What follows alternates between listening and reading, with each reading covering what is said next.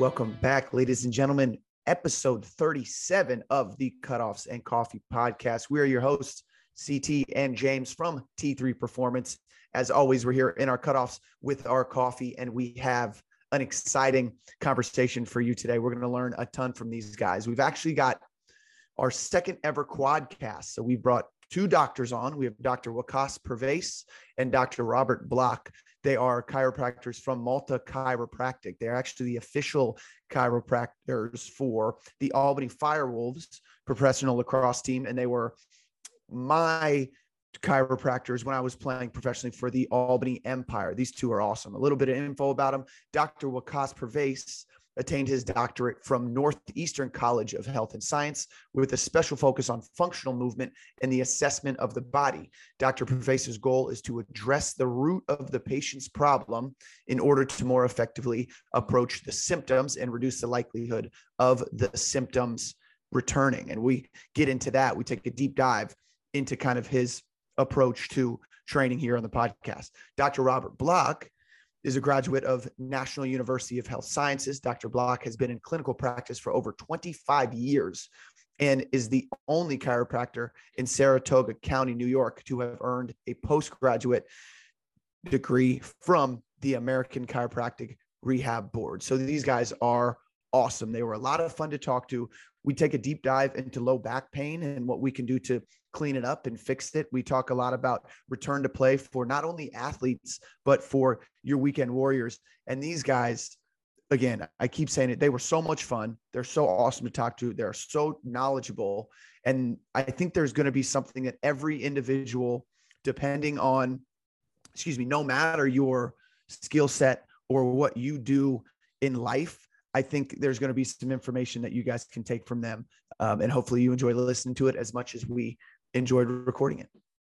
And today's episode is brought to you by Succulent Coffee Roasters. Now, this is a nice spot in Newport Beach, California that I happened to visit um, when I was on vacation in Arizona. Um, and the coffee shop is phenomenal. There's a website you can order the high quality coffee that you guys need to get stimulated in the morning. They have a couple really high rated brands from Coffee Review. One of those popular uh, brands is New Wave Coffee. Um, but my favorite product is this steep coffee pouch. So it's just like making tea with a little bit more of a punch. So it's like if you don't have a Keurig, right, you can just put this in hot water anywhere, or if you want to steep it in cold water on the go, it tastes delicious. So succulentcoffeeroasters.com. Check it out for all your stimulant needs.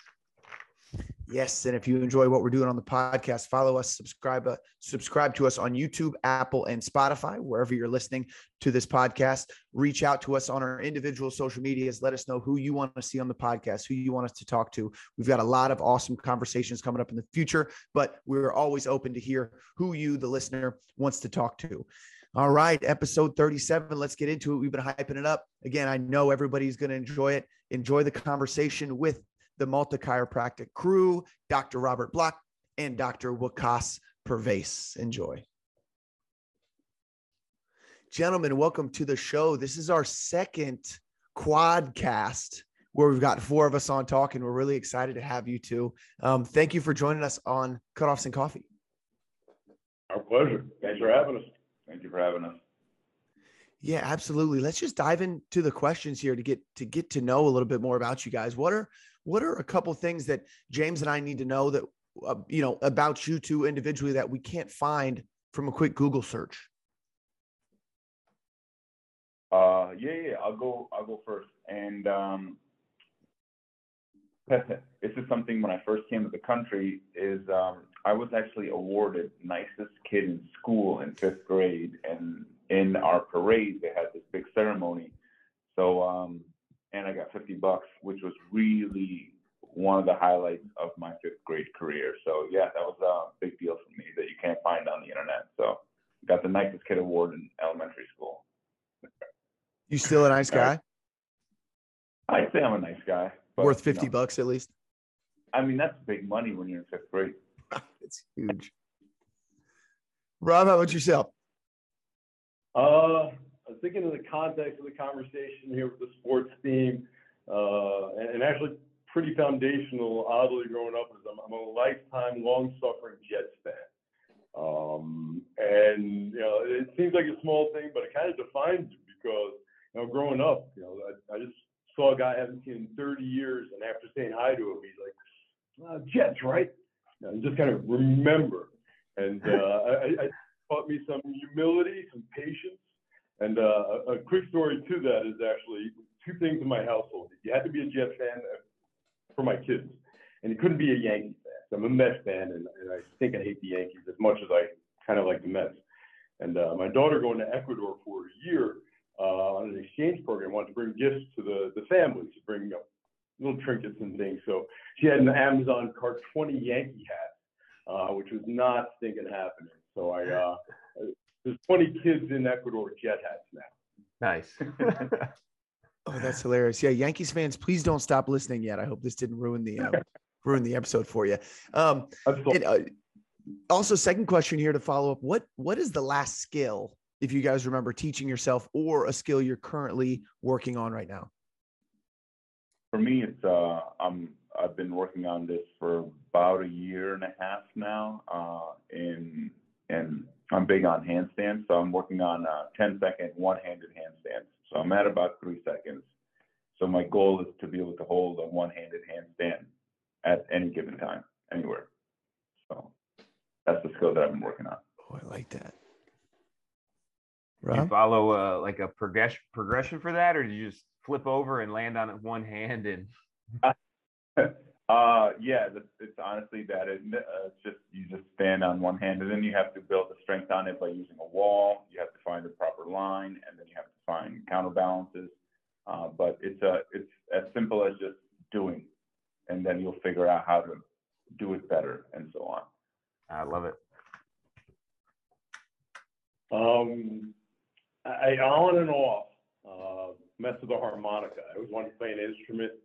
And uh, so the neat thing is I, I can just have it in my car. And, and when I get kind of a little half obsessed with something, I can be driving around. I'm sure the people driving by see this idiot with a harmonica in his face, just monkeying around with stuff. But uh, you know, I can do it kind of anytime. So every once in a while, I'll have the harmonica in my pocket and uh, you know, trying to do uh, I don't know, like Neil Young type stuff, or I, I hear some at Christmas time. I, I learned something you know, like an idiot for the family, and uh, so I'll monkey with that. I always want to play an instrument. I can't say that I do play an instrument, but I can pop out some things that you, you may recognize.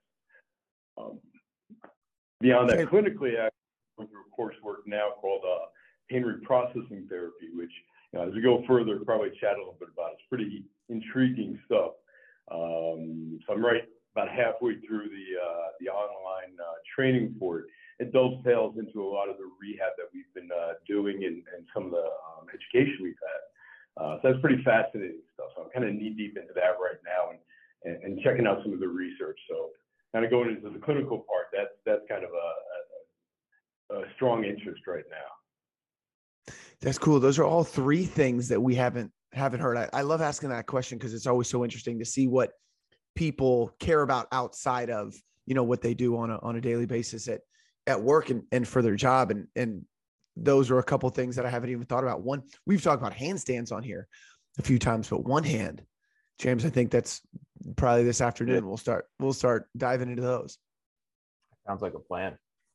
All right, guys, why don't you tell us um tell us your stories. Tell us tell us how tell us how you met.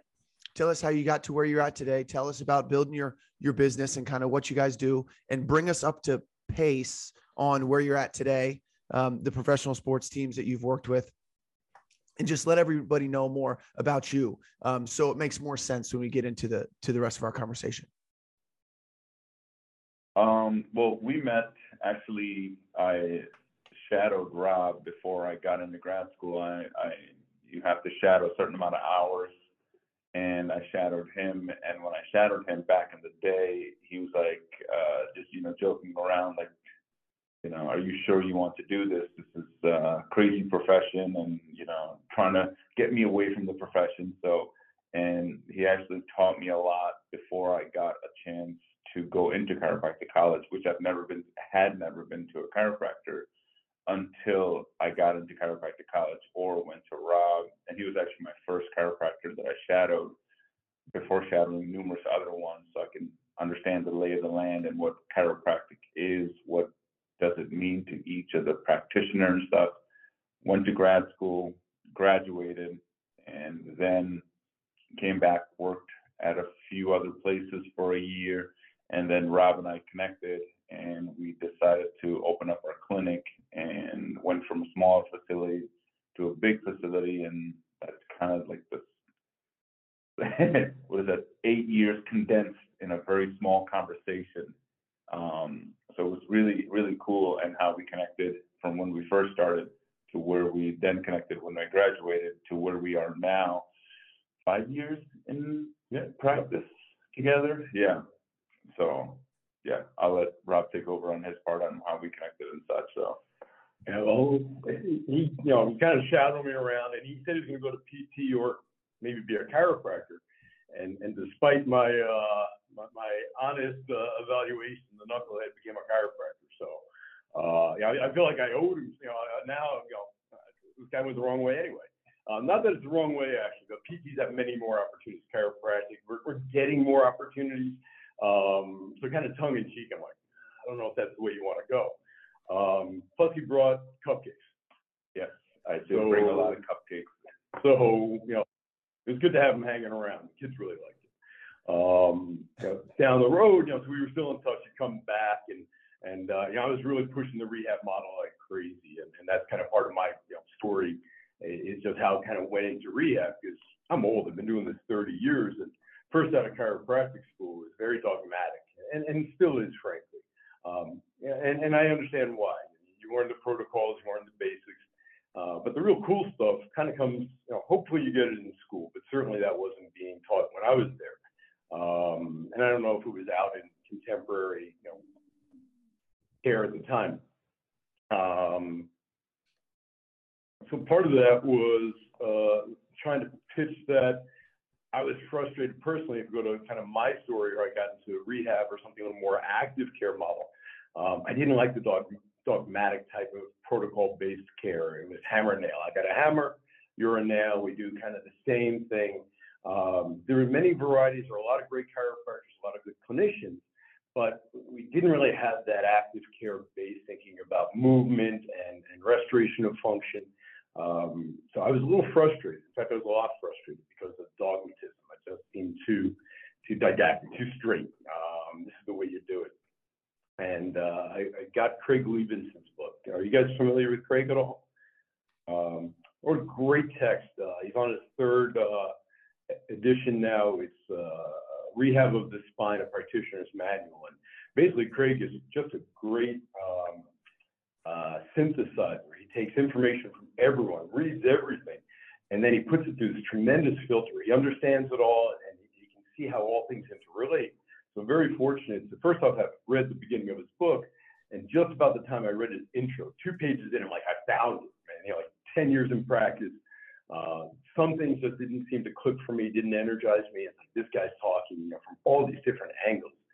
This is interesting. Um, and just about that time, a buddy of mine had brought his program, it was a three-year diplomate program, to our area.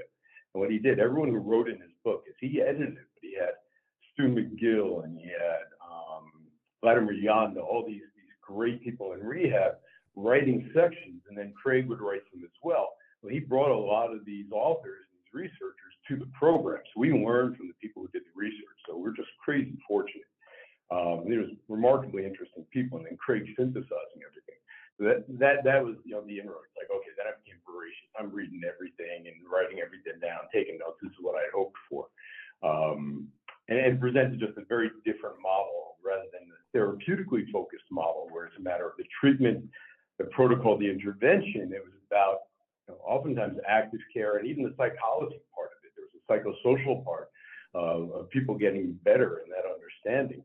Um, so just opened doors wide, wide open on a million planes. Um, and then when we got together and looked at the facility, one of the neat opportunities when we moved to our bigger facility, uh, was actually working and still is, he's our, our, our um, fitness director. He was working as a, um, as a strength coach and as a personal trainer over at the Y. So we figured, well, we got this facility. Let's get some stuff over here and you can personal train here and integrate it. Um, a lot of it was kind of a business decision at first, but it, it's morphed into as we've added different things and, and incorporated more active care. Thankfully having the facility. As I'm sure you guys know, if you, if, you know, if you got the toys and the tools, you can do some interesting things. Um, so as we started to bring these things in, we started to see how they really blended into a model that at first we saw as kind of a hypothetical, you know, patient-centered focus. Well, how do we get people to move? How do we empower them? You know, they can do an exercise to feel better rather than me treating them. They, you know, they can see first off that that's a way forward. You know, it's, it's a restoration of function that decreases that pain as opposed to me doing something and them being dependent. And that's part of the model that I always dislike about chiropractic or any passive care. It's dependent on us kind of fixing them, but they always needed the therapeutic. For here, perhaps you can see that they can function better, more efficiently, and then you don't get that tissue overload. And so many of the injuries we see are, are even you know, that, that that last, you know, you stop on a dime and there goes the ACL. It's, it's, that, that's an overuse injury. That's a, you that was ready to go. You can't stop, decelerate, and, and not tear your ACL, you know, something was already going on there. So um, looking at how do we correct that function um, was a much more uh, empowering model um, and the neat thing is, and, and, there are many people who talk about it, Charlie Weingroff, people who talk about the fact that um, changing that movement pattern, the therapy or the rehab is actually training. It dovetails into performance enhancement. So the education as you pursue, they seem to be therapeutics and performance enhancement are, are kind of integrated, even if you don't want it to be. I mean, if you make the movement more efficient, um, the people don't hurt themselves as much and they perform better. So that's kind of what the model has gotten into now. So we start to incorporate a lot of other things from uh, programs for movement competence to help people get past injuries. That dovetails right into sending over to a COS to evaluate for um, either load or volume or endurance or, or um, something a little more sport specific and movement um, with our, our, fitness team. So it, it, that's that's kind of uh, the long-winded version of kind of where we got. Now we got about 6,000 square feet, about 4,000 dedicated to, to movement-based types of interventions. We have some yoga, we have some virtual reality we can chat about. But as we start to get new toys, we start to get an idea of how we can use them to, to benefit the patient. And, and classically, we've also found that there's research on behind every facet of it, from the from yoga-based therapies to uh, virtual reality, which we've got a virtual reality room, and, and there's tons of cool literature on, on the value of that. So we have just kind of amassed a whole bunch of toys, and, and now we're learning how to play with them better. And uh, kind of piggybacking off of what Rob's saying, that cool thing on our clinic is that you don't have to come into our clinic just through chiropractic. You can enter at different platforms, whether it's the yoga platform, whether it's the virtual reality platform, or the fitness platform.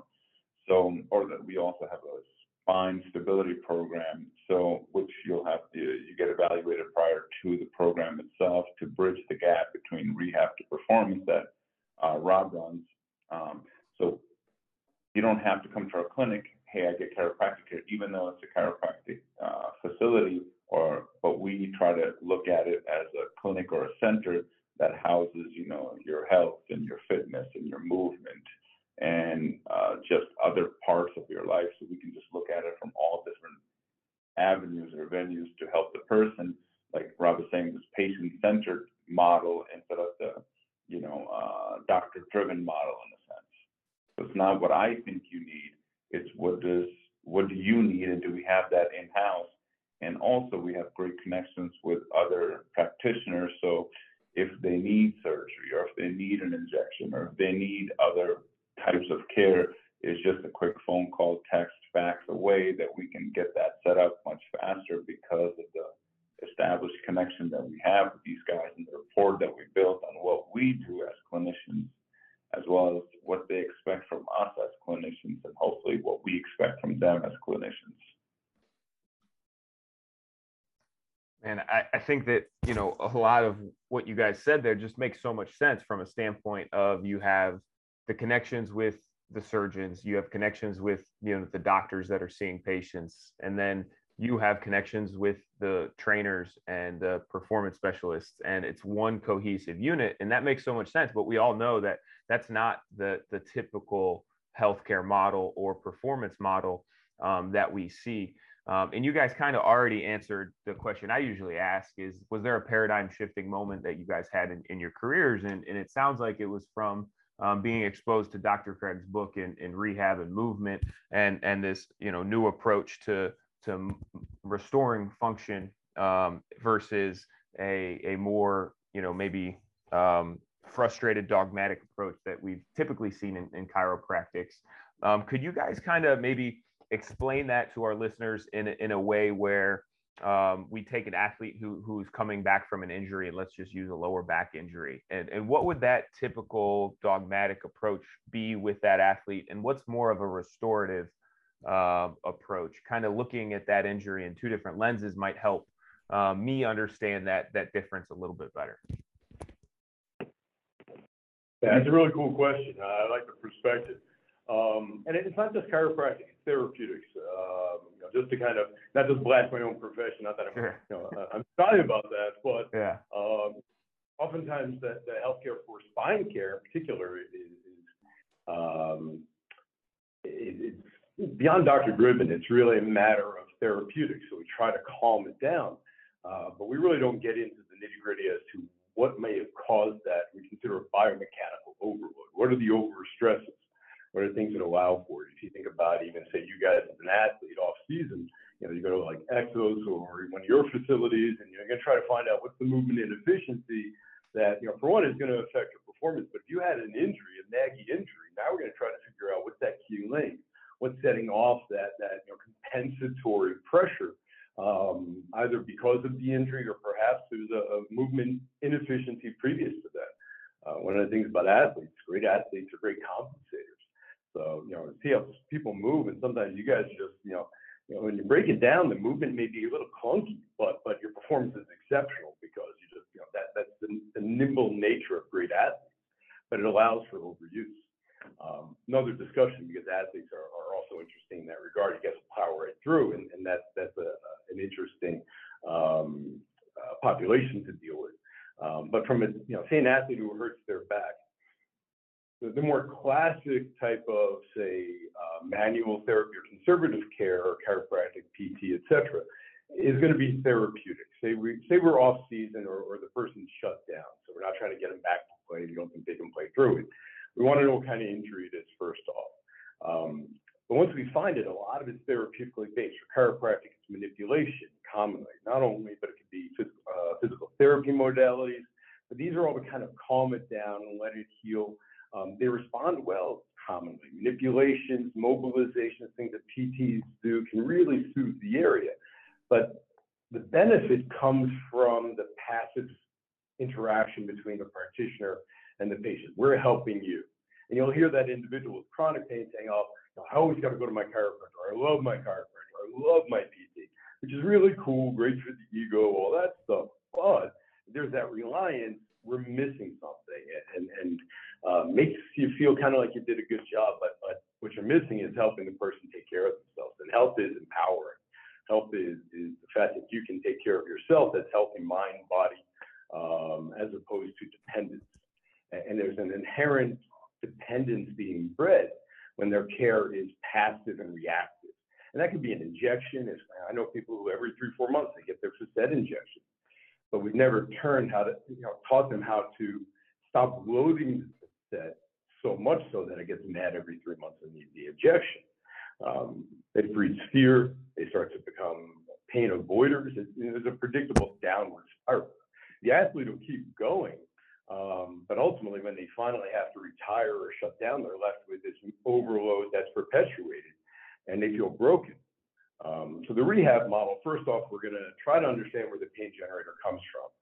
What tissues are injured? Is it disc injury? facet injury? Is it a bursitis? Is it a sacroiliac joint? We have certain structures that tend to be pain generators in, in say, a, a low back spinal injury.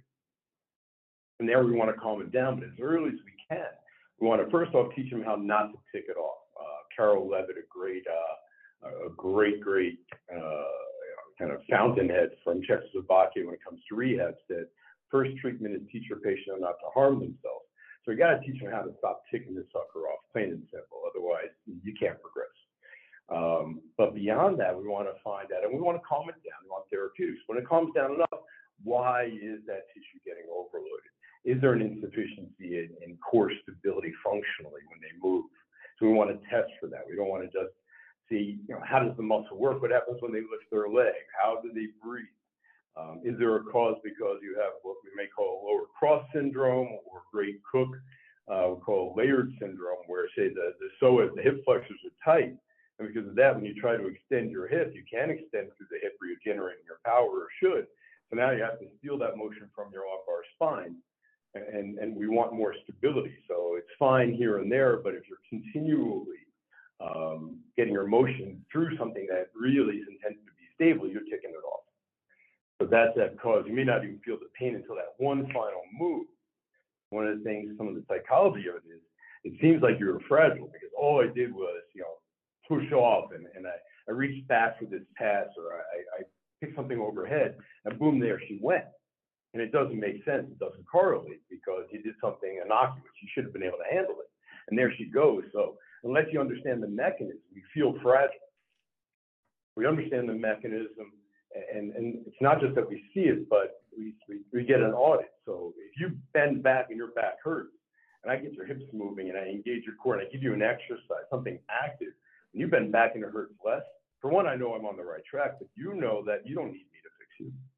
You can see where the, the inefficiency was, where that key link was, and then you can actually make a correction yourself. So that's also going to be enhancing your performance as we go. We have a focused goal towards treating you but that blends right into what we want to enhance for, for your performance. Because if you're wobbling through your torso, you have an energy leak, you have an inefficiency, you can't perform as well. So it becomes kind of a natural model to the diagnostics and the understanding of, of the cause right into for the person who may want it, uh, performance enhancement type training and injury resilience. Because now if you're moving right, you're not beaten up on that. You're not so dependent. The goal is to actually help the person to be able to help themselves and then you know help them as much as they need, but fall into the background rather than feel than feeling that they need us all the time. Yeah, kind of great for the ego, but frank truth is we're not doing a great job if we allow for that to happen.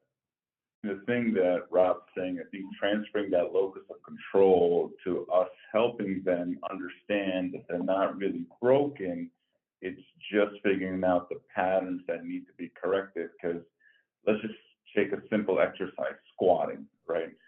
You can't see yourself squatting, whether it's in the mirror or where have you, someone else who has a keen eye for that movement needs to see like, hey, your knees are collapsing, hey, your ankle turns in, hey, your body shifts to the left, or you drop, or you helicopter your torso a little bit.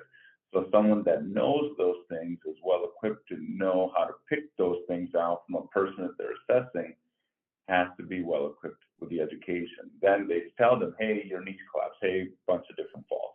Now let's fix it. And like Rob was saying, the audit itself has to make sense because did it hit the mark? Did it help? Hey, we did this thing where we put the band around your knees, or we did some glute bridges as a primer or a warm up. And now let's squat again. Look, it went better. Perfect. We're on the right track. It's not that you were broken, your patterns were off, which then caused that dysfunction of that movement insufficiency or that energy leak to come on. And then from there, that's like that, that's where the fitness comes in, right? So when we see patients, patient comes in, young male athlete, high school, college, wherever, weekend warrior, my back hurts, we figure out through proper assessment examinations that tell us, hey, what is the root of that problem? We figure out the root of the problem, give them an end of treatment plan, right? We don't want to see you for the rest of your life. I like you. I don't want to keep seeing the office. If we can change that locus of control to you, it's a Saturday night. Ooh, I hurt my back. Oh, what was that exercise that he gave me? Made it feel better. Do the exercise. Now you are in control of your health it's a patient driven model. You now know I can go away. I don't have to be like, oh no, I have to go to my chiropractor every week for the rest of my life. It's do the exercise. So now there's no insufficiency on that energy leak. And how do we turn now your rehab good, you're functionally able to move. Now do we get into the performance part of it, which is when we have the yoga or we want to teach you a little bit more. We have the spine stability class, which is the bridge program that then that then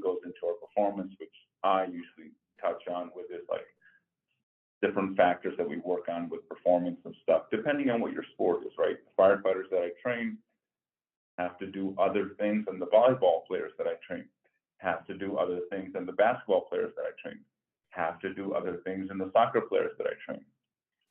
So, but they still have to have strength, right? But if we don't get those like minimum competency stuff out of the way, then I'm building a building on top of a weak structure or a weak foundation. And that's what our brace program is really good on that Rob runs.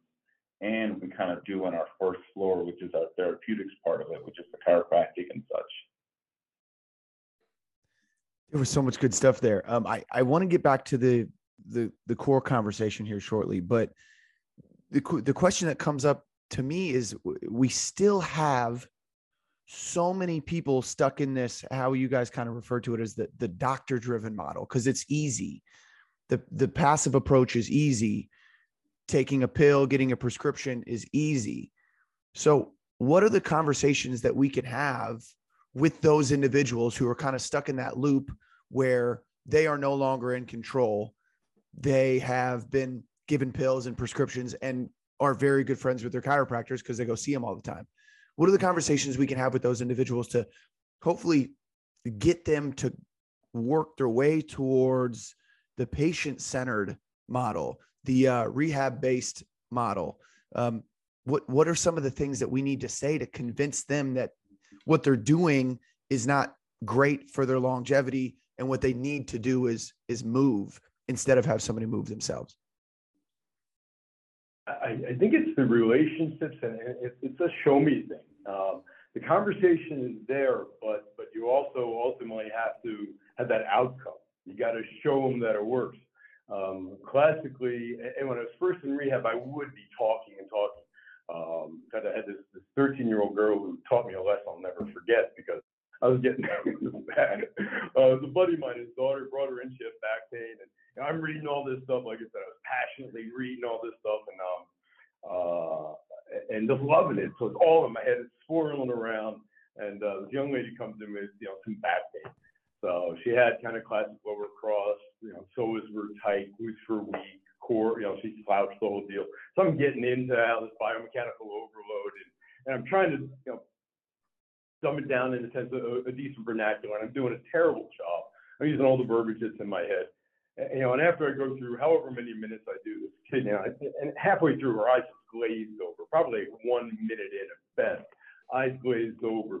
And uh, I just kept going because I, you know, I had to finish the rap. I, you know, I had to try to get it out there, even though I knew I was talking, you know, to this very sweet wall.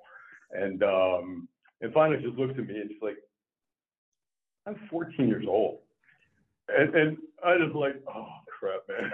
like, yeah. the con- there was no conversation because I, I just couldn't get it across because uh, I just didn't have the words for it yet. But but as I've matured with it and as I've learned and and, and seen what you know my mentors had done um, previously and finally gotten the craft down, I won't say much of anything in, until I actually prove it. So for instance, say someone has a tight psoas muscle. They bend the back, they extend, their back hurts, so they're nail no success.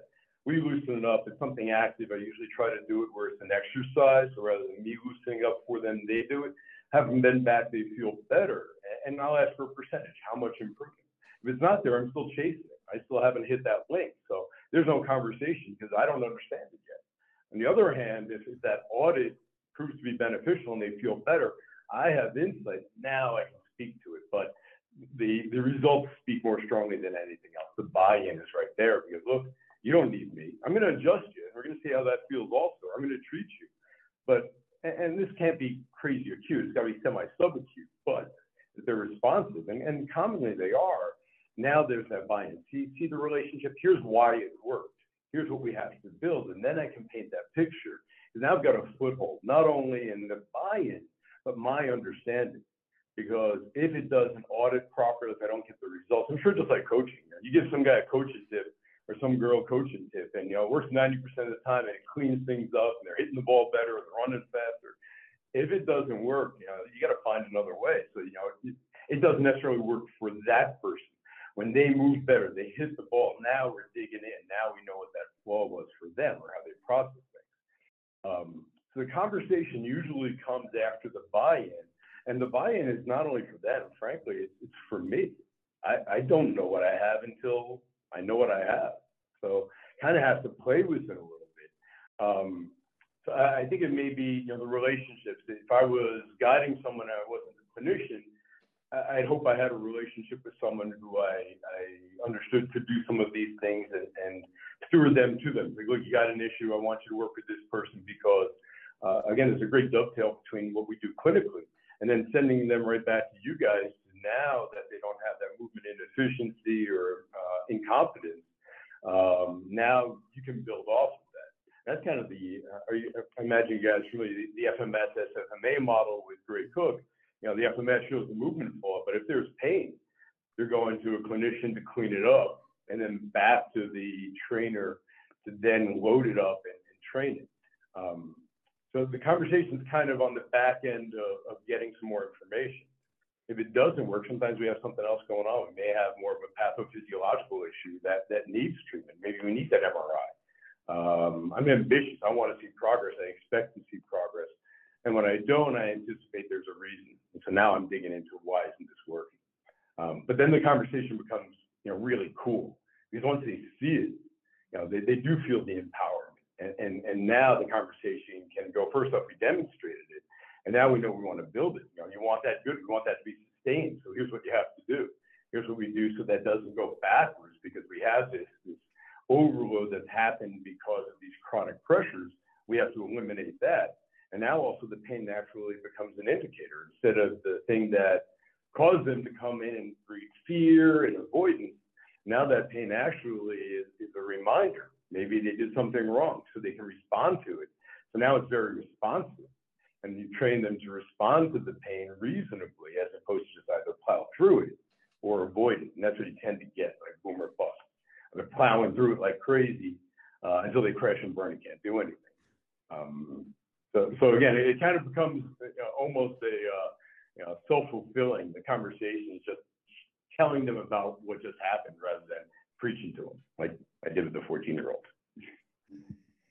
Yeah, and that's a that's yeah. a great it's a great answer, and it it comes from the place of you know a coach's perspective where we have, and I think every every coach who has worked with athletes has had these questions. An athlete will come up and say something like, "Hey, coach, do you have a good stretch for this?"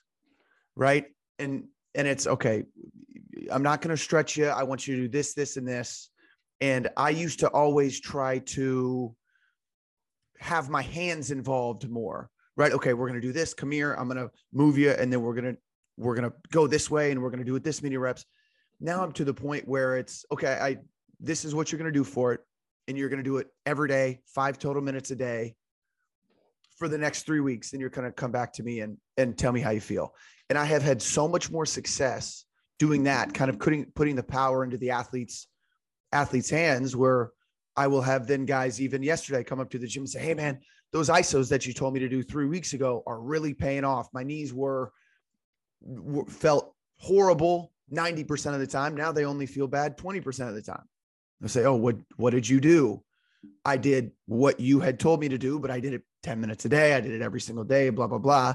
Put the power into their hands. And now they realize that they can fix themselves without even needing us. And I think we that's a that's a um you, you know a big win every time I hear an athlete tell me that as opposed to I went and got ice and then I went and you know got the AT to work on me a little bit and I feel better because of it because just from my experience they rarely feel better long term after after going through that process. But I have a lot more people come back to me when you just say, "Hey, do this every day for the next three weeks," and they seem to they seem to clean up whatever whatever issues they're having. Um, one of those big issues is the lower back, uh, especially with with contact sport athletes, especially with our football players.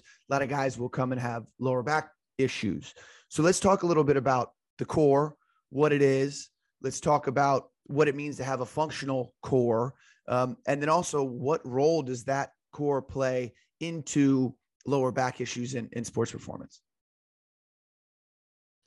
Yeah, um, it's kind of funny, and I think we're getting away from it in training, thankfully. But you know, the, the, the term came out a while back, core stability, and uh, you know, everyone jumped on that. And then, you know, paradoxically, and, and to great fault, people would train that stability by repeatedly moving uh, the torso. You know, and it's the exact opposite. You know, you want stability to control of motion. How are you going to get stability? Well, you're going to move the hell out of this sucker till it fatigues like a son of a gun, and that's going to breed stability. Like playing golf and thinking you're learning how to play football. I mean, you got to train for what you're, you know, what you're trying to uh, invoke. Um, but but the core, you know, the, the torso and the spine is kind of interesting. The lumbar spine is is inherently unstable. Uh, you got five vertebrae stacked on top of each other. In each segment, you have six ranges of motion. They go forward and back, side to side, and, and they, they rotate. Uh, they, have done a, a, model study basically you took all the musculature, all these core muscles, if you will, uh, away from the lumbar spine. It can't even actually withstand the weight of the torso like 20 newtons of force in North or 200, I think, the, the average weight of a North American male without buckling, which is actually the, the term for enough movement that you injure some of those soft tissues. So without the musculature, the, the lumbar spine is, just floppy. It's like a slinky, um, but it's central to everything. So we do need stability. We need to generate force off of a stable base, and, and everything. Uh, our arms are attached to it. Our legs. Um, so we need stability through the torso, yet it's inherently passively unstable. That's where you have the musculature and, and you have the, the neuromuscular coordination of the nerves um, coordinating to, to provide the stability. Um, and it's an integrated system. So it, it uh, McGill, Stu McGill, who's a great biomechanist, I'm sure you guys are familiar, he, um, he, he says 360 degrees of stability. And the reason is because it's unstable in, in every range. They have to stabilize all around. So people like in these, you know, these simple answers to complex questions. You know, okay, so I'm going to work on my rectus abdominis and I'm going to do sit-ups, or even, you know, planks can be beneficial, but you're you're working a facet of it. If you look at his big three, if you look at the way McGill will go about it, or even anti-rotation exercise, he's trying to control motion in any of the perspective ranges you may have. Um, beyond that, he then looks at things like super stiffness. So, you know, if you're running, you don't want to be stiff through your core. You don't want to be stable, completely stable. There has to be some fluidity. You want to be stable enough to generate force off of it, but you also have to have some movement. But then at the moment of impact, we want absolute stability through the torso because now you transfer those forces. And, and, we know that you have greater power if that, that moment of stability, of stiffness is, is short. Because then you have this, this summation of all these forces, and boom, it hits. the short swing. Uh, you see like Ed Reed back in the day, you know, running and you know he's he's running after a guy full speed, and all of a sudden when he hits, just unloads. You don't even see it, but he he just has to stiffen like a bullet, and boom, the guy goes flying. All of his forces went into to Reed and threw this guy like a rock.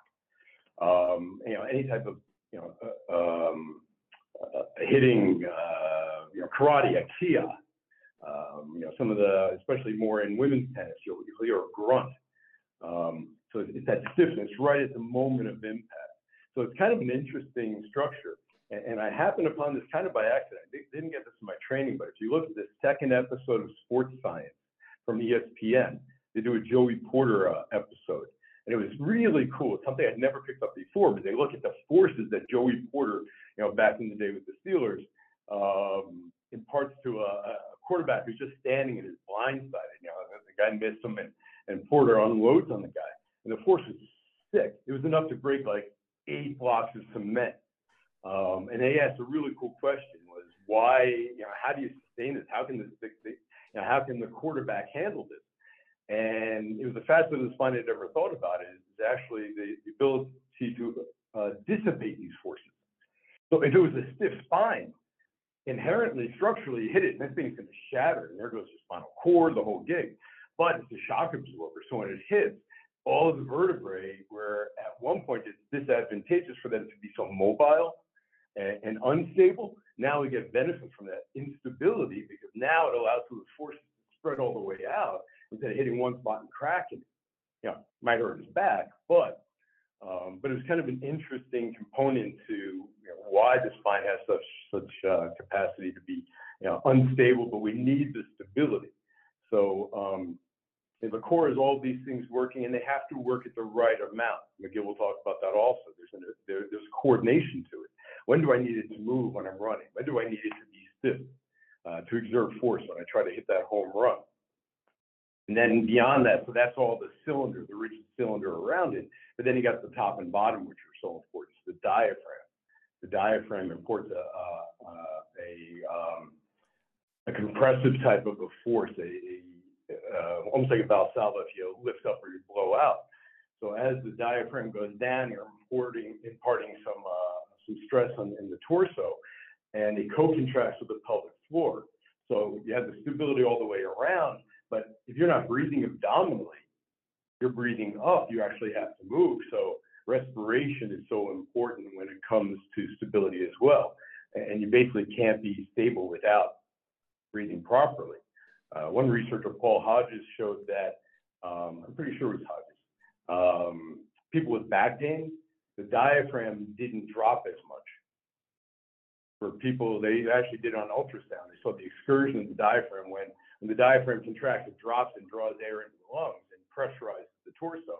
And they showed people with back pain um, in this study that actually the excursion was about half of that of someone who didn't have back pain historically. So it shows the, the correlation between the dysfunction, doesn't show the cause, but those people with back pain tended not to engage properly. Uh, lastly, also the, the spine, in terms of that stiffness, it's a feed forward mechanism. So if I'm going to move my arm, it's been shown by Hodges and his group also. Before I do that, there are certain muscles in the torso that they engage, kind of like prep. So now I have a little bit of base stability to generate force off of. Almost like if you're going to run, you're going to get into your stance and you're going to kind of get ready to, you know, you're lining up and uh, you're about to, to act as a receiver, and uh, uh, you know you, you kind of are ready to go sometimes, or, you're about to run, and and it's prep for the action. And these muscles feed forward before you even get a chance to move your arm or your leg. They show that in both. Some of these torso muscles engage to give you a stable base to generate force off of. So it's very dynamic. It's not this singular thing that, you know, core stability is this rigid thing that you're going to develop. You actually have to challenge all those capacities from a fitness or training perspective, you have to train certainly the weak link. What does that individual do poorly? Because that's going to be their cause of compensation. Um, so with training, as much as it has all these facets, training wise, we want to ascertain what do they do poorly or, or what functions poorly so we're efficient. Um, it's only we can get enough done.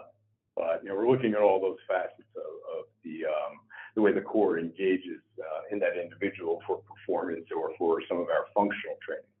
And within the functional training, like Rob's talking about, like we keep it like we explain first, we educate a little bit so they understand what they're diving into, not just a this is what it is. So that's why that audit process works well. So when we talk about functional uh, stability or functional mobility, right? Certain parts of the body are meant to move while other parts of the body are meant to stabilize to make sure the other parts move. To give an example, like the hips move so your lumbar spine can stabilize. So then your mid back has to move so your shoulder can stabilize or your neck stabilizes and so on. Every joint just works on top of itself. And when they shift is when there's a dysfunction or a pattern, which then you get hurt a little bit more. So someone um, let's just choose football as an example. Someone goes to tackle someone else and they tuck their head, right? That's not good. You can actually get really hurt because they're no longer stabilizing here. They're mobilizing here, which then becomes inappropriate to perform that hit or that performance in that sport. Or when they tuck their or drop their chest, hit someone and not keep their head up, stuff like that. So all those play a role because you have to put people in positions to see where they're not doing so good, the performance part of it. Uh, just speaking on football uh, specifically. So one, everything has to build up. So stability, mobility, stability, mobility. Once those patterns aren't there, it shifts up or down. You have to look at where did it shift and why did it shift, and is there a reason for that shift? I always ask how Waqas, how are we training that? How are we training yeah. those things in the weight room? And then James. Yeah, yeah. In the weight room itself, we uh, we do a basic movement assessment. We don't do FMS. We have like a side thing of of an FMS, but we work on like strength, endurance, um, pull. So we work on six movements: pull, push, hinge, squat, lunge, and carry are the six movements that we try to incorporate into every workout. And now we've actually introduced mobility. So, like we talked about accountability or locus of control and giving the clients, hey, I need you to go do this instead of you being there pulling, pushing, and all that stuff. Because if they show me they can do it on their own, then they're actually going to do better for themselves. So when we do an initial assessment, when someone comes in, say, I'm training you CT, okay, cool. So the first half hour of that first one hour workout is just me assessing you. Every exercise, every movement that you do is an assessment of what you can and cannot, or able to, or able, unable to. And we have modifications. Let's just say we do a squat, we do push up, we do pull up, we do minute plank, we do flexibility, and we have to actually do a dynamic that works on coordination. Are you aware of your body as it moves in space? And once we see, hey, this is not working, this is working, even though people are going to be pushing that day, pulling that day, um, carrying that day, hinging that day, maybe this one's at a three and the other person's at a seven, and this one's at a negative four, and that their goal is to get to zero, and someone else's goal is to get from seven to 10 and stuff like that. So a good way to assess it is just having a simple movement competency test. So people do FMS, which is great. Um, I, am just not 100% convinced that FMS is the end all be all. Uh, I like to mesh a few things from Boyle, from Cressy. Uh, I'll do some of the FMS, some Mag 7, Mag 7 stuff that Craig Liebenson does. And sometimes I come up with my own because when we train firefighters, does it really matter that they cannot do a chin up? No, but does it matter that they can pipe pull this motion and their shoulders don't hurt? Yeah. Are they using their low back? Right. So I have them do some of the stuff that they do in their sport, whether it's firefighting or other sports that are more generic sports, football, baseball, basketball, and stuff like that.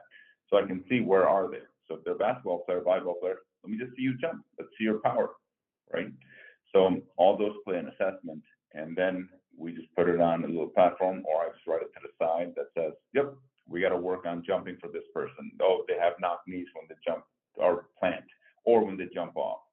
So then we go into more sports specific. Do they know how to change direction? How's their reaction time? Do they understand brain body connection to a external cue, meaning a whistle? Right? Sometimes it's easier. I can't tell you, hey, just throw the ball as far as you can versus like, hey, you see that spot over there? Try to hit that ball into that spot. So now you just honed in on that one spot, and your goal is to focus that ball towards that one spot versus like, oh, I just got to throw it as far as I can and try to hit that wall.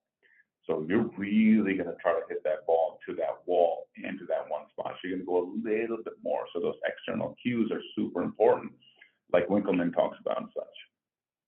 So we, our assessment, and then the next part of our workout, that last half hour of our initial assessment, is just let's load it a little bit and let's see where we're at. Anytime there's pain, we pause, we adjust the weight or the load, and if we still there is pain, we pause altogether. You got to go upstairs. So then we have our clinicians take a look at it, and that's the cool thing about the model, where if they're done from being upstairs in our therapeutic part of it, our chiropractic part of it, our next step is how do we uh, educate them on doing yoga? Maybe that's beneficial. How do we educate them on maybe doing the spine stability class or maybe um, the virtual reality because they want to do more gamification of fitness instead of just like I like to pick things up and put them down type of mentality, right? Or they're ready to become stronger and take fitness by the horns and just ride this bull out and really get into it.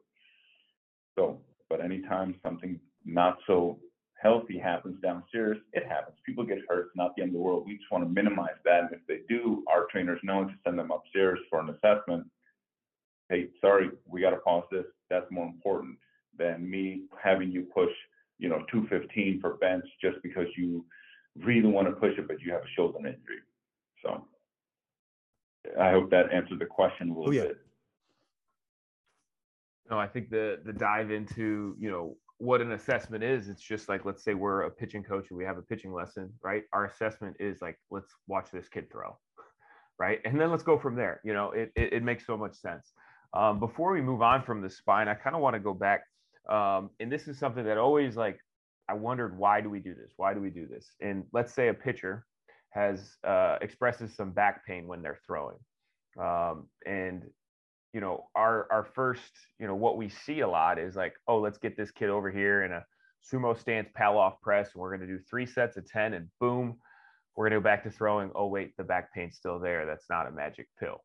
Um, the spine is so you know complex and fascinating.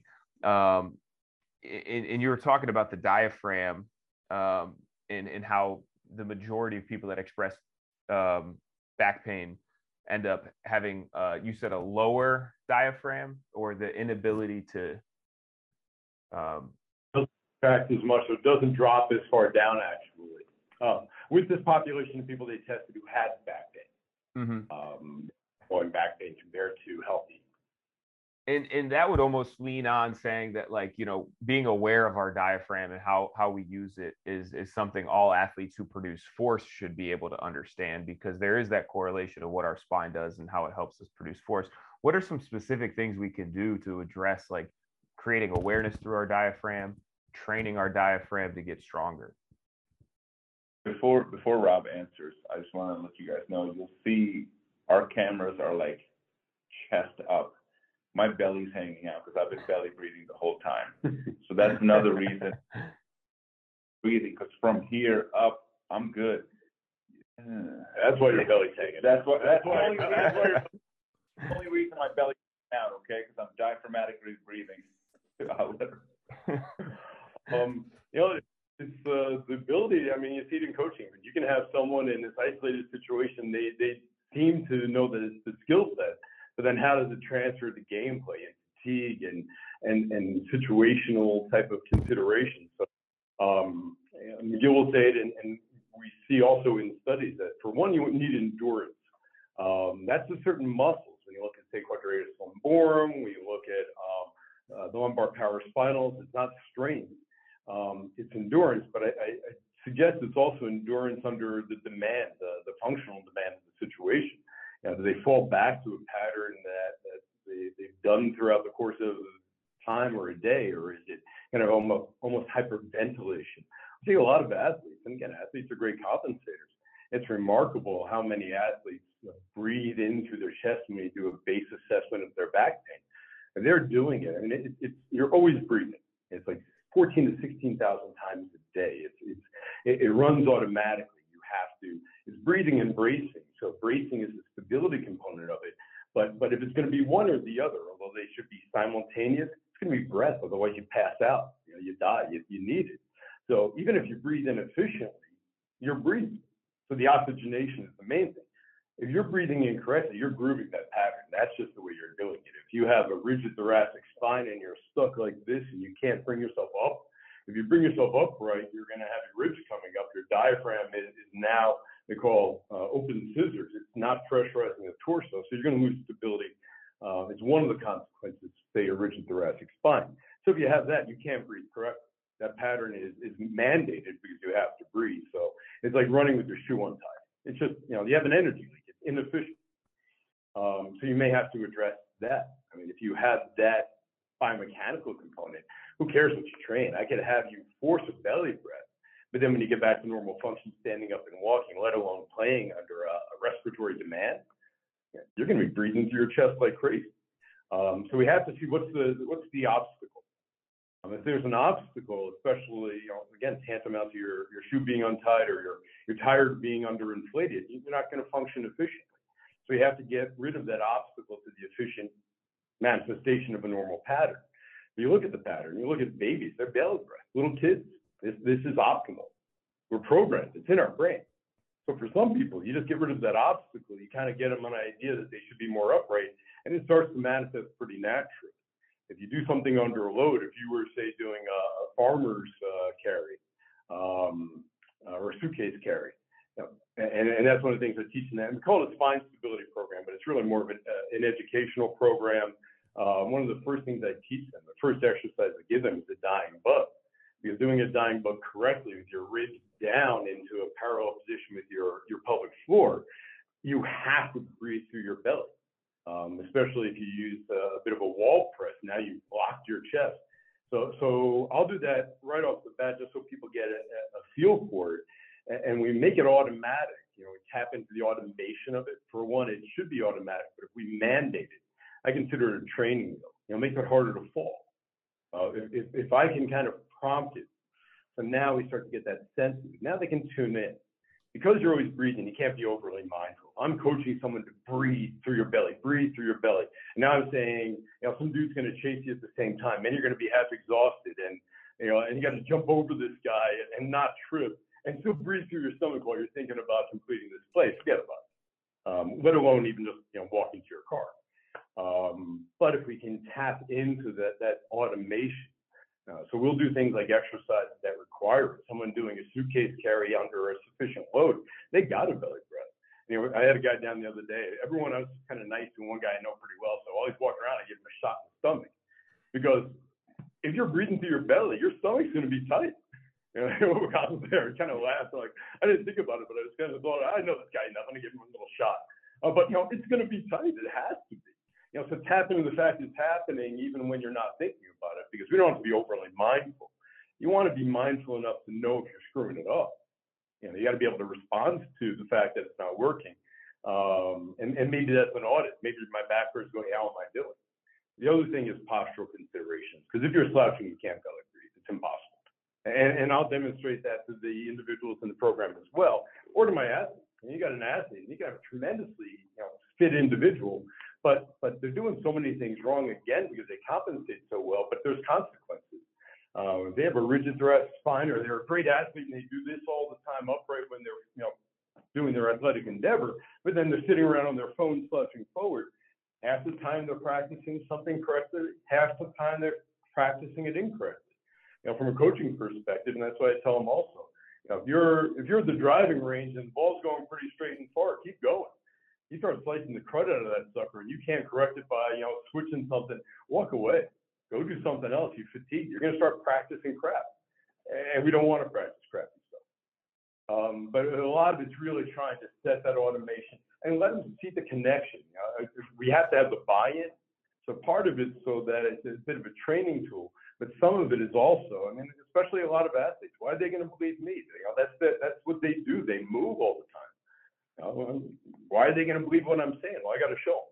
So when they start to see that connection, they get a you know an understanding of the demand. Now they're going to get a little better sense of it, and they want to perform. Um, and the person with back pain is also going to notice it doesn't hurt so much.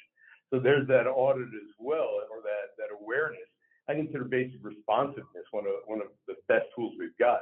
You realize that you're thirsty, you take a drink of water. You realize your back hurts, and now you're upright and you're breathing a little bit better. It doesn't hurt you know, I don't need to tell you anything. I may have to make sure you understand it, but it's right there. It's it's empirical.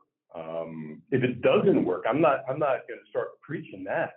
I may mention it as a as an ultimate goal, but if I'm starting to say how important that is and it doesn't help you, why do you care? Why would you put time into something that's not fruitful?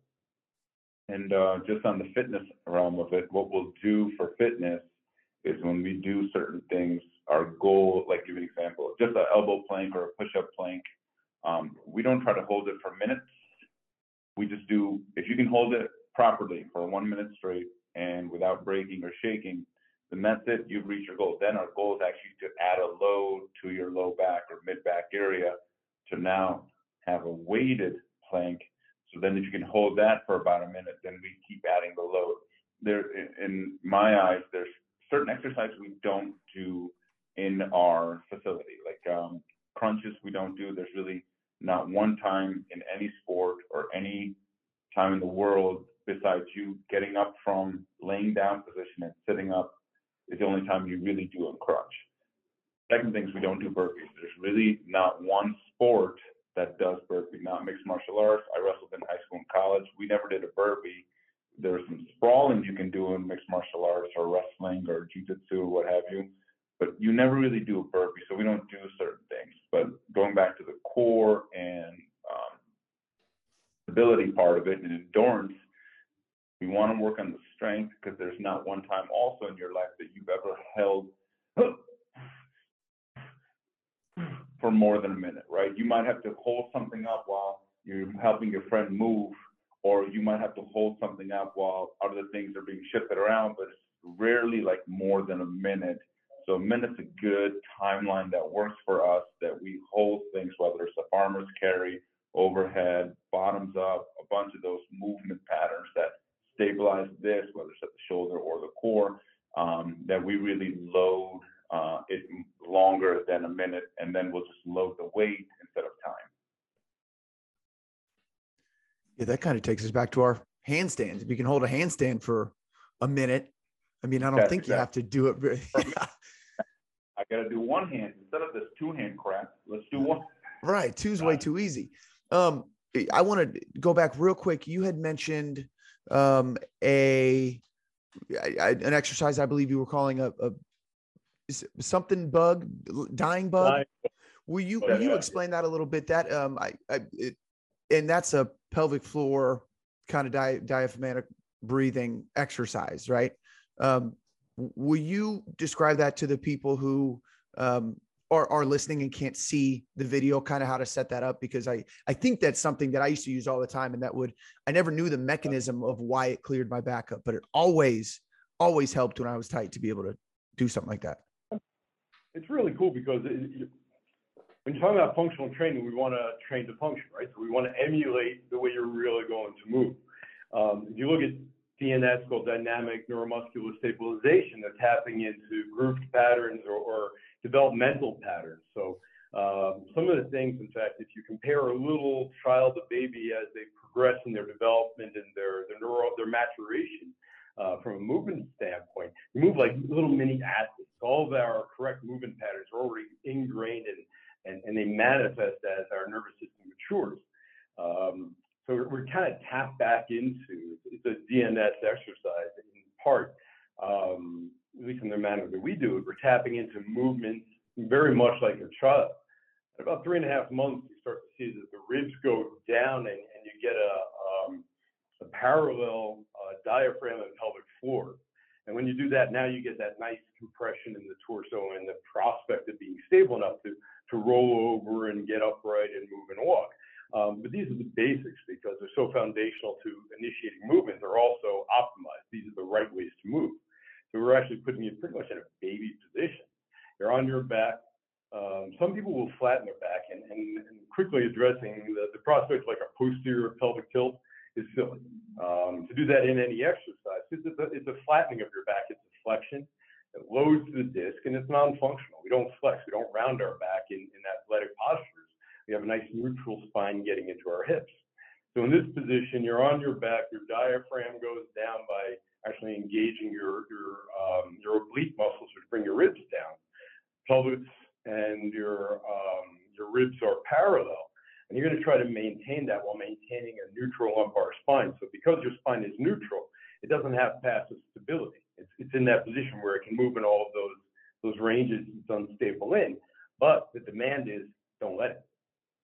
Now, as you bring your legs up, and we'll start with putting your hand against the wall, so stealing some of the stability from the wall, much like training wheels. And that also allows those roots to stay down. That alone just, just puts the breath into your belly because you can't breathe into your chest. Now we're going to try to bring a leg up, and perhaps as we progress, another leg. And as you bring that up, and if at the hip, keeping 90 at the knee, 90 at the hip, you drop the hip slowly, tapping the heel. The exercise is a control exercise. We're trying to make it so the back doesn't move. We don't want it to move an inch. Before DNS, uh, Gwendolen Jull and her group uh, out of uh, New Zealand, um, they would do this, but they would put a blood pressure cuff. She had a device called a stabilizer, just a rigged blood pressure cuff, behind your back, inflated to 20, I think it was 20 millimeters of mercury. And she'd actually have you look at the gauge. And if that, that pressure increased, it meant your back pushed down into the blood pressure cuff, which means it tried to move. And she wanted, she gave you 10 millimeters of mercury leeway. And if that thing moved anything beyond that, it meant your back moved. Either pressure came off or went down. It was a great feedback mechanism to try to engage these muscles. She was, in theory, engaging the transverse abdominis and multifidi together, McGill will say that they don't have the capacity. You're actually engaging everything. Um, so a, a, reasonable debate. I definitely I side with McGill. I read Jull's book. It was one of the first you know, kind of rehab books that like came out and you read it cover to cover the whole gig, but things kind of built from there. But it's a really neat challenge to to get a, a, a dive down into breathing, bracing, stability through the torso through some type of dynamic motion. Then you start to take your hand away from the wall. You'd actually put a, a weight in. You can move arms and legs. There are a lot of variations, but but it's a great breathing challenge and demand.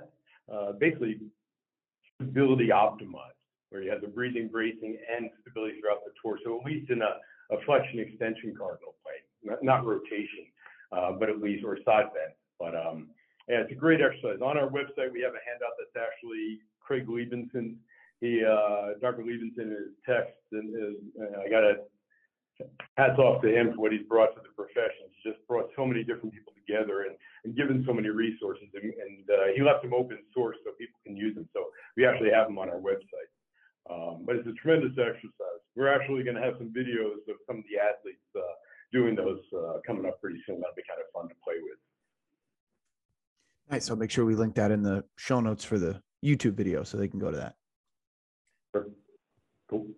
I love that. Uh, you know, change the environment of the exercise instead of trying to over cue it. You know, example with the the um, pressure cuff um, and trying to understand what's going on with the lower back. Um, and, and we kind of covered a lot of, of the lower back, and I have definitely a, a better insight on what's going on in, in you know the the the core and, and how we're breathing and how that affects our performance. Um, you mentioned earlier there's foundations that you guys look at.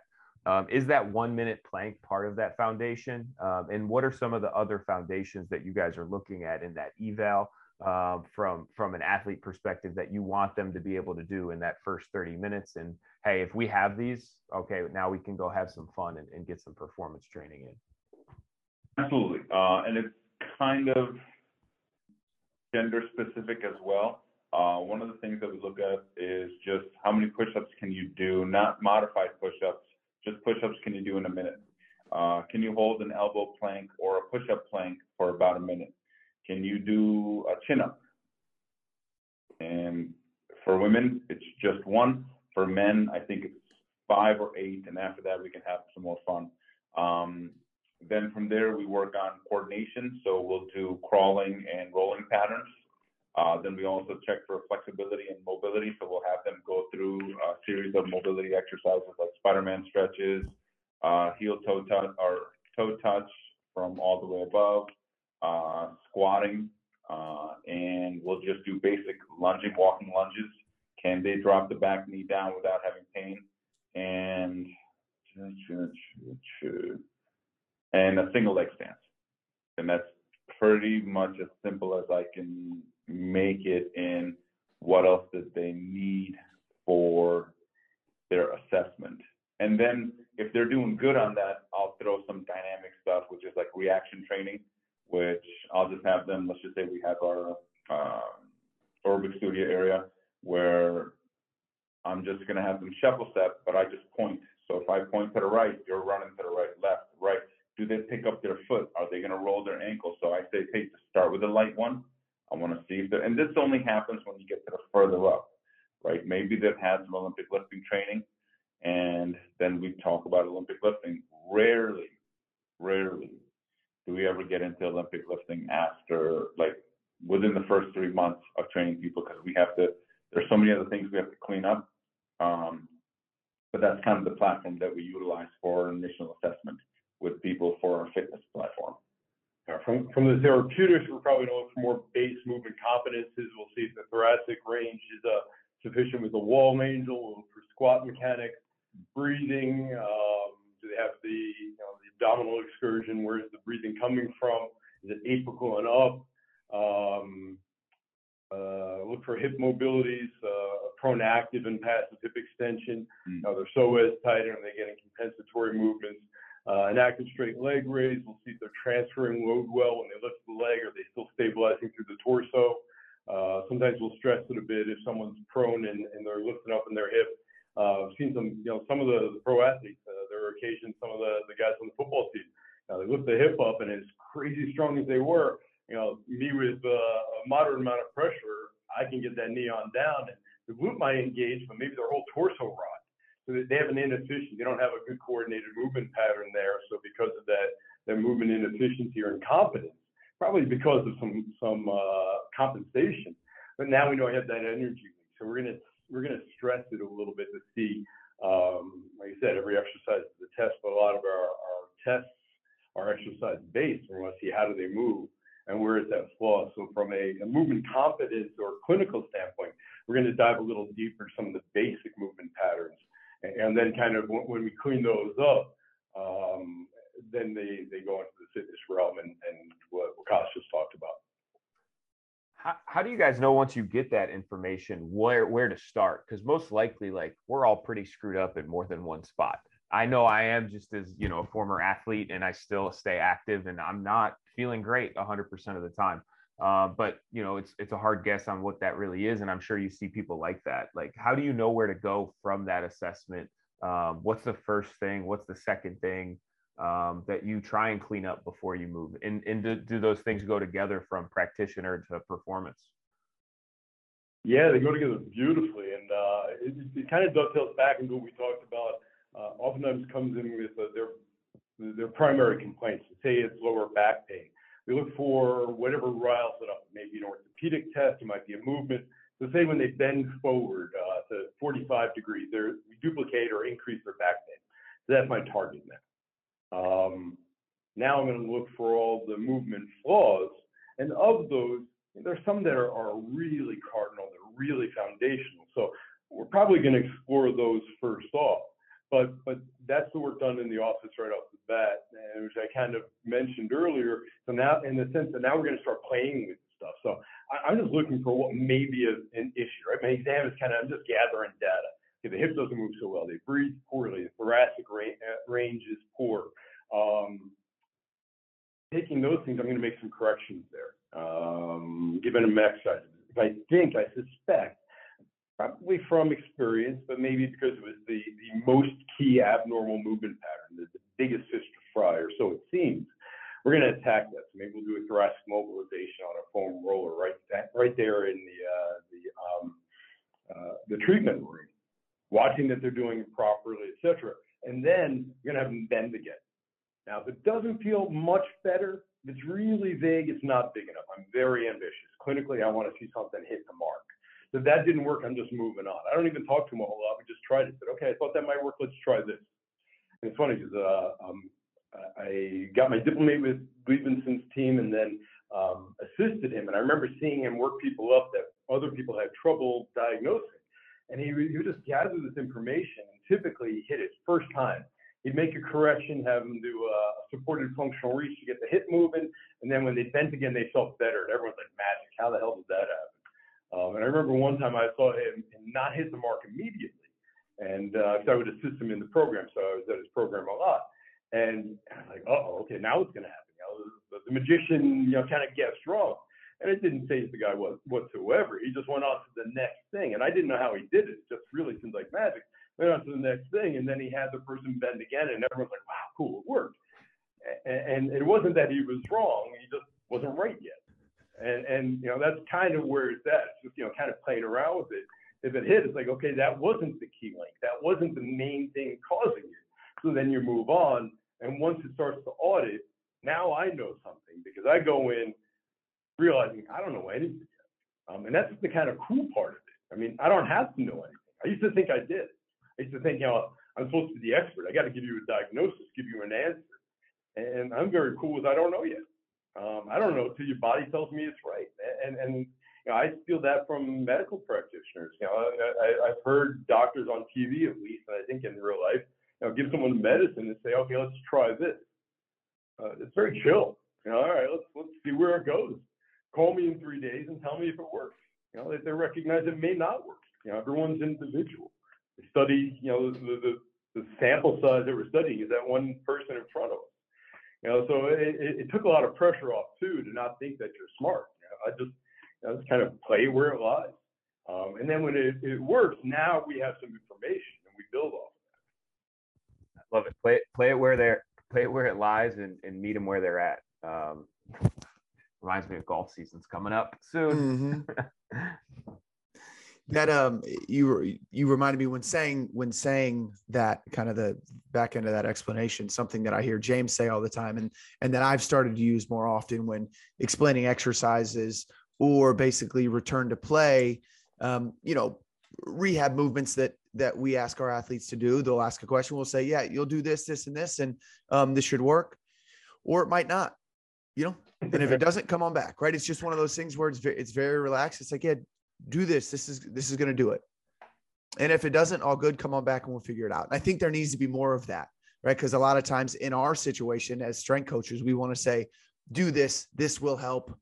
I know what I'm talking about, right? Because I have this degree, and you're here to learn from me. And I don't think it needs to be like that all the time. It's let's try this. Like you said, it's just on an individual basis. Let's try this, see what happens. If it works, great, awesome. If not, no problem. We learned something from it. Let's let's let's try the next best thing.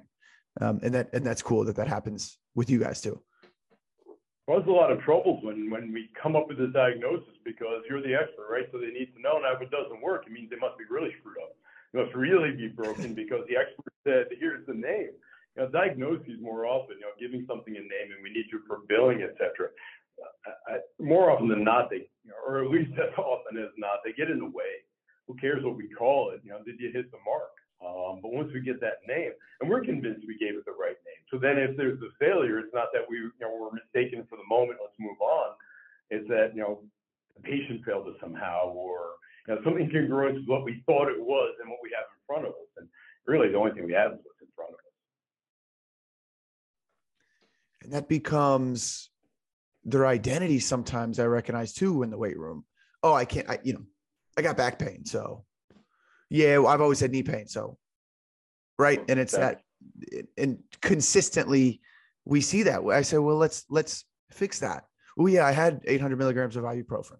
No, I mean like actually fix the the root of the issue. Doc. And that's the thing.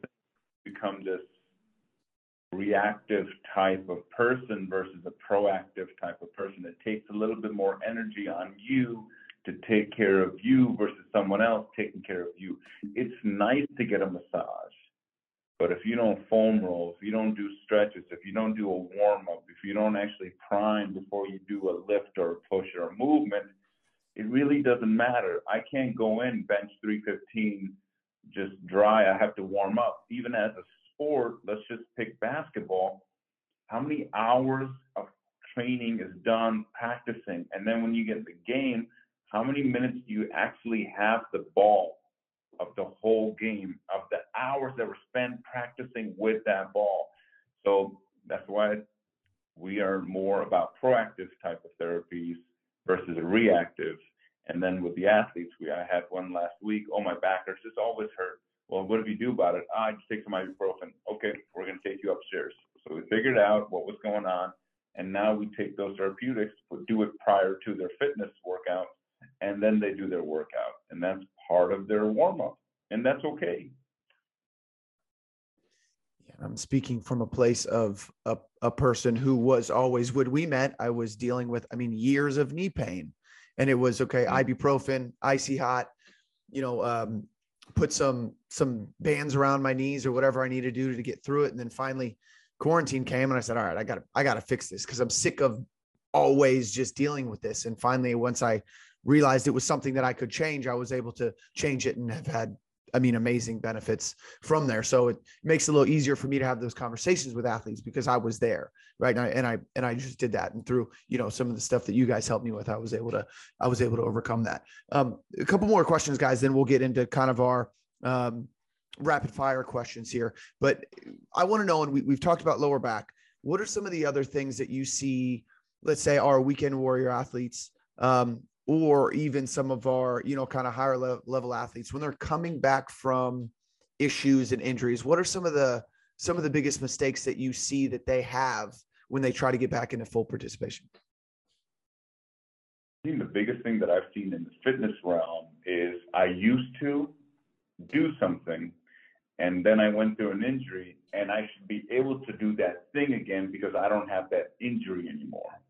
One of the things Rob and I talk about is with patients before clients or personal trainers. With patients, oh, I broke my arm back when I was in seventh grade, so my shoulder hasn't been the same.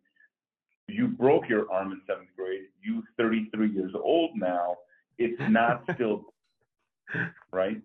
So how do we make sure that we correct the pattern of that movement? So then from there, your arm doesn't think it's broken. So I just, I, I'm just not used to raising that. Cause remember in seventh grade, Henry hit me and I get it now. There's emotional trauma to that arm, and that movement is restricted, right? And so, from that perspective, it's slowly introducing, and slow is a subjective term, right? They might be like, hey, I used to run 100 meters in 15 seconds. Now I run in 25. Hey, let's progress you to get to 20, right? That's better than you were. And where you were, not let's get to where you were back in 15 seconds. So it's always slower than you think it's gonna be. And patience, and there's a saying, it's like, what is it? Um, uh, youth is wasted on the young or something like that because we just don't have patience.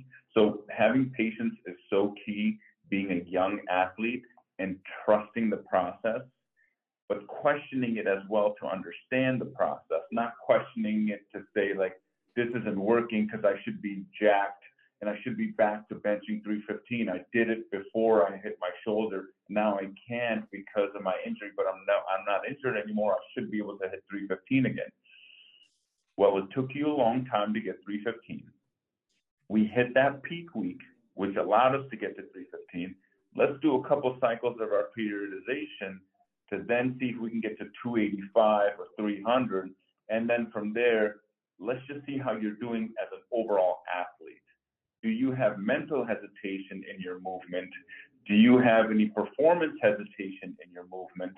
And then we'll worry about the strength transfers over into your performance.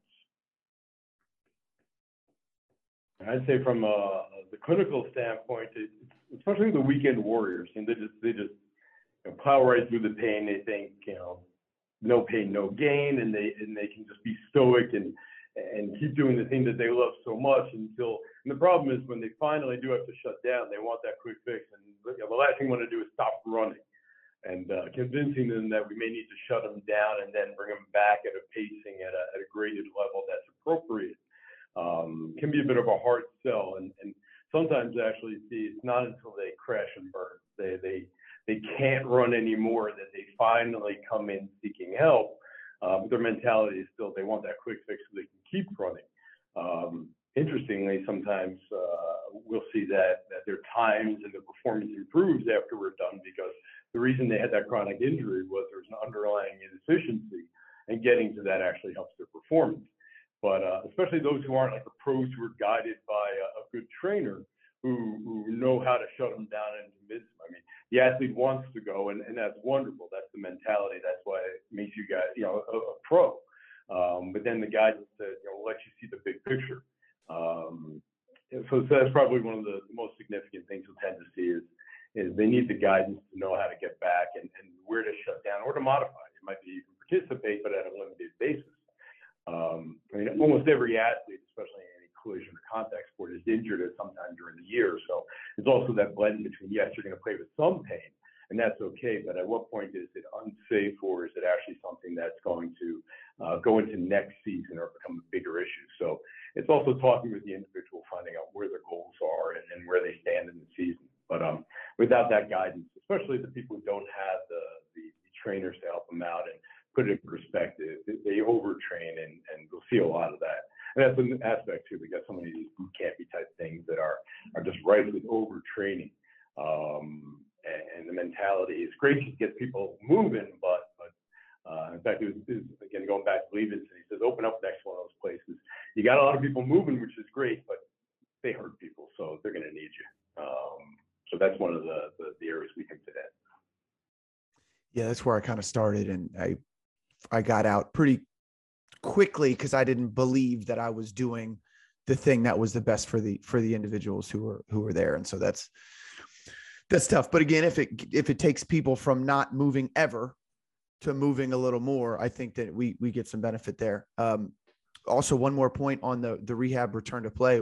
Another thing I uh, that I think is so interesting is we'll see some of our higher level athletes get injured, and then all of a sudden you see them work harder than they have ever worked in the weight room, um, or with their PT or with their chiro to be able to get back onto the field and and play the sport that they love. And then we have these conversations where I say, why did it take you to get hurt to be able to put that into intent intent and consistency consistency excuse me into your training um, there's a there's a, another chiropractor uh, who james and i follow dr tommy john who always mentions that training is rehab rehab is training i think if you're always trying to train like you're coming back and you're trying to get back to hitting that 315 bench or you're trying to get back into training how you felt when you were in high school whatever that is you would have to work pretty hard to be able to to get back from an injury to be able to do that. So why don't we just take that intensity and consistency in our training programs out in our daily life when we're not injured, when we're not hurt, to be able to to kind of maximize performance. So I think that's something for like just a good thing for athletes to to maybe think on or meditate on and and realize that okay, just because you're hurt and you're rehabbing as harder, harder, as hard or harder than you ever trained, that doesn't mean you have to stop doing that once we're back in the sport because we don't want to end up back here um, trying to fix fix some issues. Absolutely. Yeah. What is your guys' role? And let me just say for for marketing purposes, um, you guys were the reason that the 2019 Albany Empire won um, Arena Bowl 32, and we appreciate all your hard work uh, for that. He had, in it. What's that?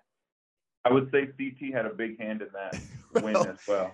If it were not for you guys, we wouldn't we wouldn't have done it. So we we appreciate all your help. Um, and you're now with Albany's professional lacrosse team, which is cool. Which which I'm dying to get out there to see one of those games. So tell us kind of your role, guys, when you're working with with with the pro athletes, when you see them on a you know a weekly or kind of bi-weekly basis, what what those conversations look like, what you're able to do to help the athletes, and how you guys feel you fit in with the um, the organizations. A, lot of what we do is, you know, it's kind of the need of the team. Um, uh, depends on how much we'll see them, and it's in it's in season. So in season, we're not trying to make these big changes necessarily, unless someone's out, um, and we have a, little more opportunity to work at some foundational stuff. At this point, it's a lot more kind of like the, the, the therapeutic intervention. We're trying to you guys get beat up all year. So, you know, you got us, you got the, the trainers, you've got massage therapy, everything to keep you guys feeling good and primed and, and as healthy as you can to perform through the season. So in season's a lot different than off season type of work. Um, it's a lot of fun. You know, it's great, you know, interacting. Uh, and you guys were with us. You guys were local, so we did get a chance to work with you guys a little bit extra. Um, with this team, and it's specific to the team, this team is mostly off-site all year um, or, or a week and they come into play and then they leave by the next day. So that's you know even more just the therapeutic and trying to help them pre-game prep, get ready and, and you know help with some of the aches and pains and anything we can do to to get them a little more play ready for that day. That's exactly. We just get them game ready, and we're just there for the game days to make sure they're prepped. If we give them a little thing here and there to get them, help them out, uh, um, during the time that they're not playing. That's our biggest bang for the buck if we can help them out outside of just playing at the time of the game. And we address it as best as we can. And it's a whole team, right? We have the athletic trainer that we work with, the massage crew that's also there, a uh, bunch of uh, primary care physicians. We have the Ortho New York also working there. So we try to coordinate all of our care uh, for the player.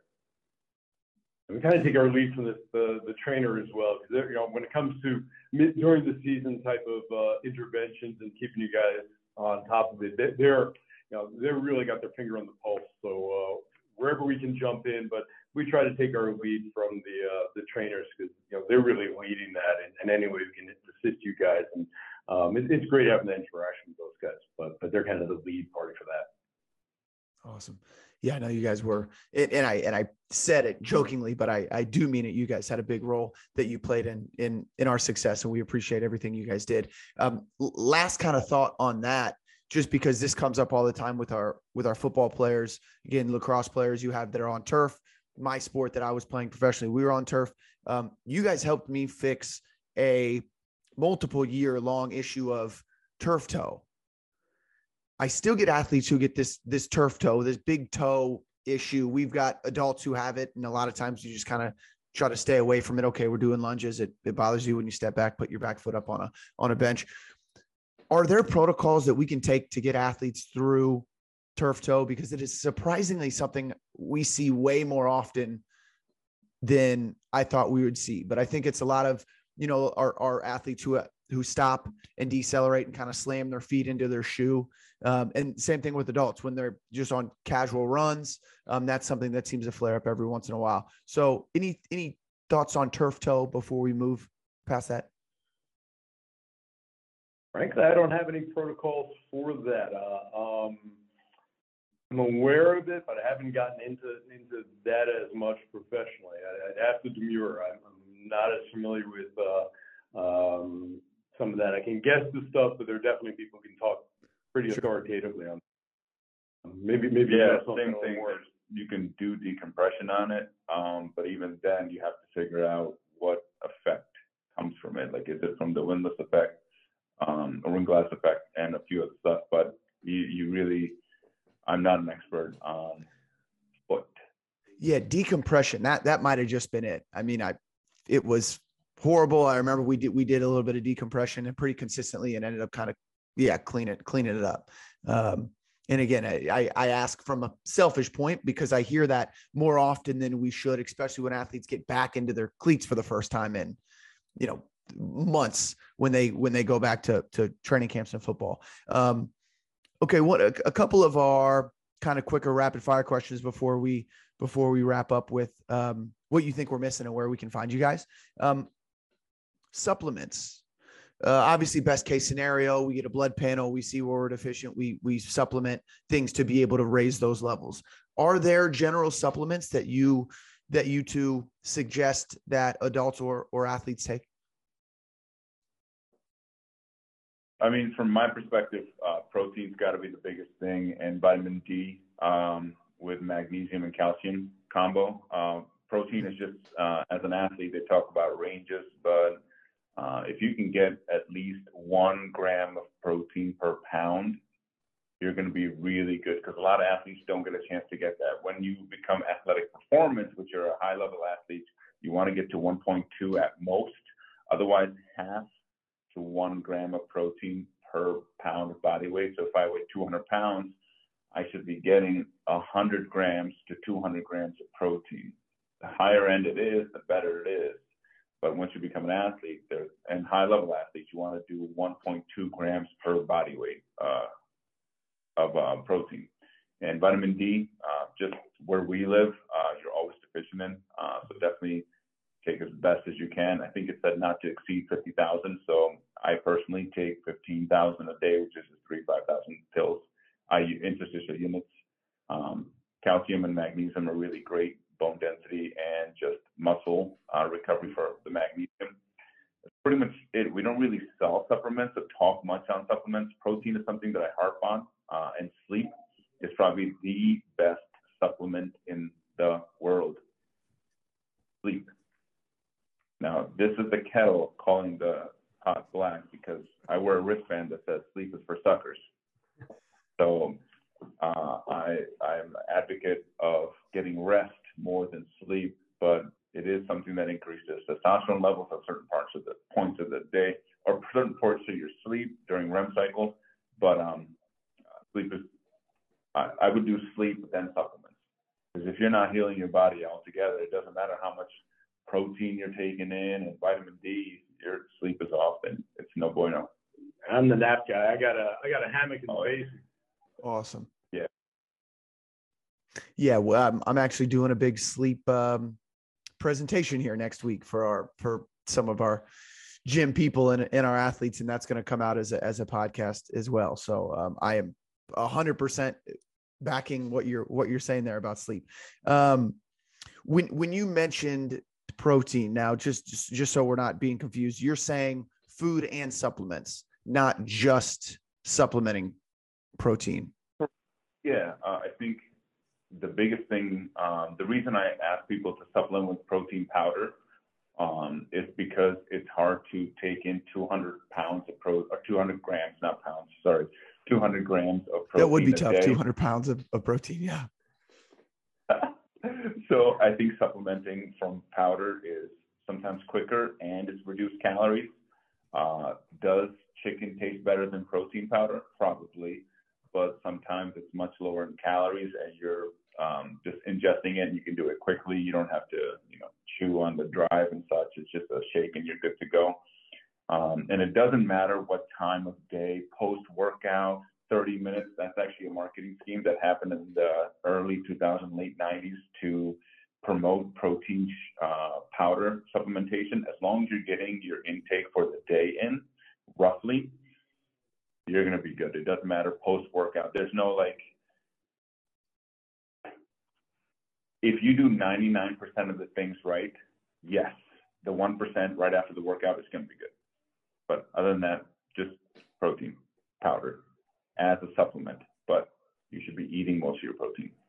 Whenever I would hear that, I would always just think back to like the, you know, cavemen hunting down like a bison and being like, oh, hurry up, guys, we got to eat before we lose this anabolic window from the workout from killing this bison. And it just never clicked. It never made sense to me. And I always go back to that mental image of a bunch of cavemen talking about their anabolic window. yeah. Right. Right. I think that's I think that's great. And like you mentioned, most of the people who or I should say the same people who are trying to make sure they hit that 30 minute anabolic window, 30 minute anabolic window are never getting good restful sleep. So we need to kind of shift the focus, right, between between when we can get that protein in and actually something something that's going to benefit us. Um, like again, sleep. A couple more questions for for my upstate New York people. Um, people go up there to visit. Fall, unbelievable time. We're getting ready to go here as it's getting nicer, and I'm stoked to see. You know, what we had we had uh, kind of last season all the colors were changing and um, you know all, all the hikes and the the the trees are beautiful where do you two suggest people visit if they're going up to upstate new york saratoga springs of course you gotta you gotta come visit our facility that's oh, i'm gonna be biased I'm great point uh, i will have to uh, add something in we we have patients uh, that we have to see so if we can get to the later part, I don't want to cut you guys short. Yeah. We have patients in our office that are waiting on. So I just want to, I didn't want to cut, I don't want to be rude on that and stuff. So if we can, um, I'll give you a quick list. Placid, Lake Placid. Gotta hit Placid. Perfect. Lake George, a little parasailing, Mm. but go to the islands. Ooh. Okay. We'll check those out. Got it. Got them on the notes. Okay. Last question, guys. So you can get. Go late at night. You just have to. Ooh. All right. All right. Notes taken. Um, what do you guys think we are missing from a strength and rehab side in the performance community? From the strength and re, strength and performance, I think the biggest thing is mobility. I think we don't do a good enough job teaching mobility and why we do it, especially in the hips and shoulders. That's my personal opinion. That's what I've seen, especially in the elder population. That's talking about 30 and up. Um, we're all strong, we're all good, but once we get to that certain tier, we're missing mobility and then power. And I don't mean like lifting 300 pounds. I'm talking about just jumping on a platform or jumping down on a platform. So uh, mobility and power are the two things that we're missing Awesome. significantly after the age of 30. And this is backed up by Boyle speaks a lot on power. You, use, you lose about two to three percent of your power after the age of 30. Mm. Every year. I'd say probably the biggest focus is just making it, you know, specific to the individual's needs and goals. Um, I think sometimes we get into our protocols. So, you know, the, the new shiny thing that we've learned, so now we want to throw it into the mix. And, and we've got to practice, and there's a rationale for it. We paid the money, and we spent the weekend, and we read the book. Um, but then I think you got to still filter it back into the goals that, that you have with uh, your patient that, that they help guide you towards. Uh, it, it's patient or client centered. You know, what do you want? You want it, okay. And then I think we have to get an assessment of okay, you tell me what you want. I think that's going to be quick. Okay, you want that? Here are the steps, and, and here's how we assess. And that's probably a facet too. I think we have to hold ourselves accountable to our success. You know, if we're not hitting the mark, we got to recalibrate. If we're hitting the mark, we build off of it. Um, and I think we have those relationships. Um, because I think it's easy to get stuck in, okay, here's the protocol, we're going to do this without any endpoint or, or way to ascertain if we've hit our goal. Awesome. Thank you guys for multi chiropractic sports rehab. The number is there um, on the, the wall behind you. If people want to find you, uh, is there social medias that we can that we can find you on, or what's the best place? We have our Facebook, Multi Chiropractic and Sports Rehab. We have our Instagram, Instagram, sorry, Multi Chiropractic, um, as well as our LinkedIn, uh, Multi Chiropractic. It's all Multi Chiropractic and Sports Rehab, whether it's on uh, LinkedIn, Facebook, or Instagram. And our website has info, but we're, we're, we're looking to put even more um, uh, patient um, educational things. So again, our goal is, is we figure we're going to be busy just by doing our, our best work. Um, so we want to really have resources for people so uh, it complements our care or sometimes can actually replace our care in the sense that you know they may just need a reminder how do i do that exercise that worked for me so they can go on and get handouts.